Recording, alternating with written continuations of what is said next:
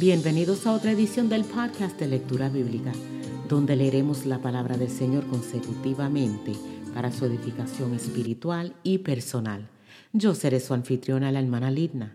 En esta ocasión continuaremos leyendo en el libro de San Juan, en el capítulo 4, y leemos la palabra del Señor en el nombre del Padre, del Hijo y del Espíritu Santo. Jesús y la mujer samaritana.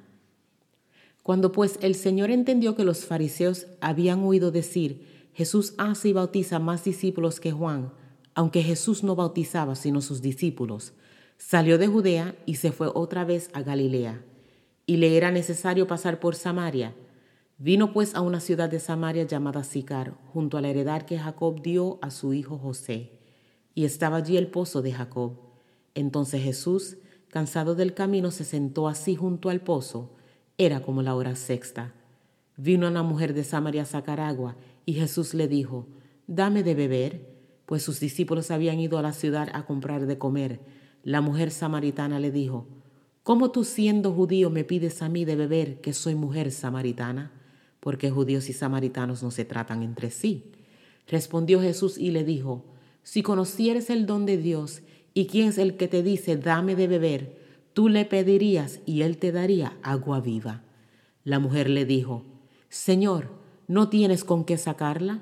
Y el pozo es hondo. ¿De dónde pues tienes el agua viva? ¿Acaso eres tú mayor que nuestro padre Jacob que nos dio este pozo, del cual bebieron él, sus hijos y sus ganados? Respondió Jesús y le dijo, Cualquiera que bebiere de esta agua volverá a tener sed, mas el que bebiere del agua que yo le daré no tendrá sed jamás sino que el agua que yo le daré será en él una fuente de agua que salte para vida eterna. La mujer le dijo, Señor, dame esa agua para que no tenga yo sed, ni venga aquí a sacarla. Jesús le dijo, Ve, llama a tu marido y ven acá. Respondió la mujer y dijo, No tengo marido. Jesús le dijo, Bien has dicho, no tengo marido, porque cinco maridos has tenido y el que ahora tienes no es tu marido esto has dicho con verdad. Le dijo la mujer, Señor, me parece que tú eres profeta.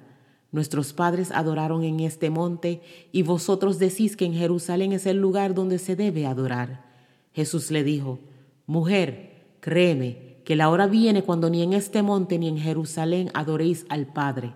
Vosotros adoráis lo que no sabéis, nosotros adoramos lo que sabemos, porque la salvación viene de los judíos. Mas la hora viene y ahora es cuando los verdaderos adoradores adorarán al Padre en espíritu y en verdad, porque también el Padre tales adoradores busca que le adoren. Dios es espíritu y los que le adoran en espíritu y en verdad es necesario que adoren.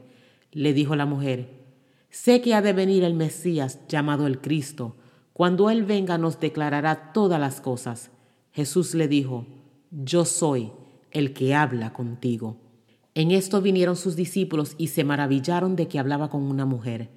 Sin embargo, ninguno dijo, ¿qué preguntas? ¿O qué hablas con ella?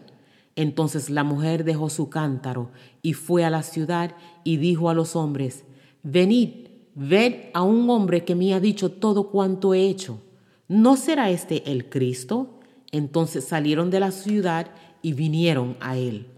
Entre tanto los discípulos le rogaban, diciendo, Rabí, come. Él les dijo, Yo tengo una comida que comer que vosotros no sabéis. Entonces los discípulos decían unos a otros, ¿le habrá traído a alguien de comer? Jesús les dijo, Mi comida es que haga la voluntad del que me envió y que acabe su obra. ¿No decís vosotros, aún faltan cuatro meses para que llegue la ciega? He aquí os digo, Alzad vuestros ojos y mirad los campos, porque ya están blancos para la siega. Y el que ciega recibe salario y recoge fruto para vida eterna, para que el que siembra goce juntamente con el que ciega. Porque en esto es verdadero el dicho, uno es el que siembra y otro es el que ciega.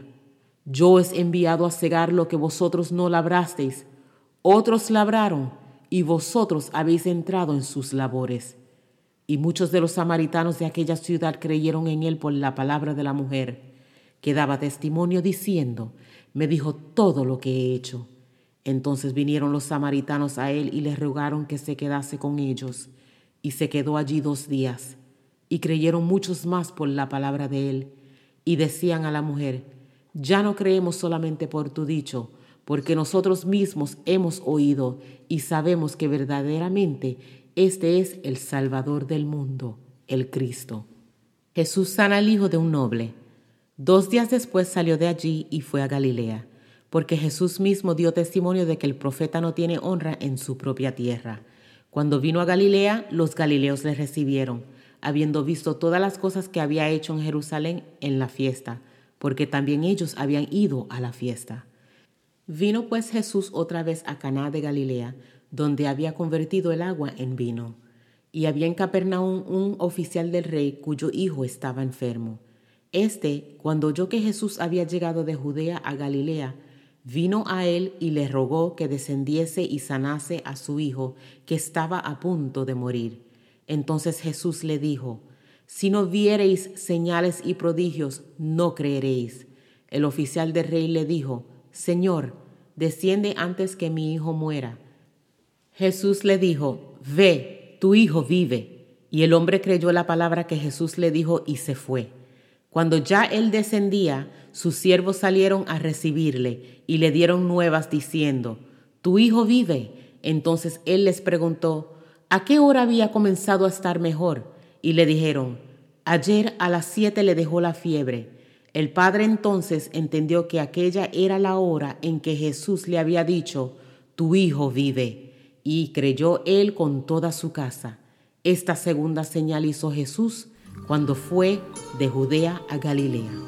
Amén.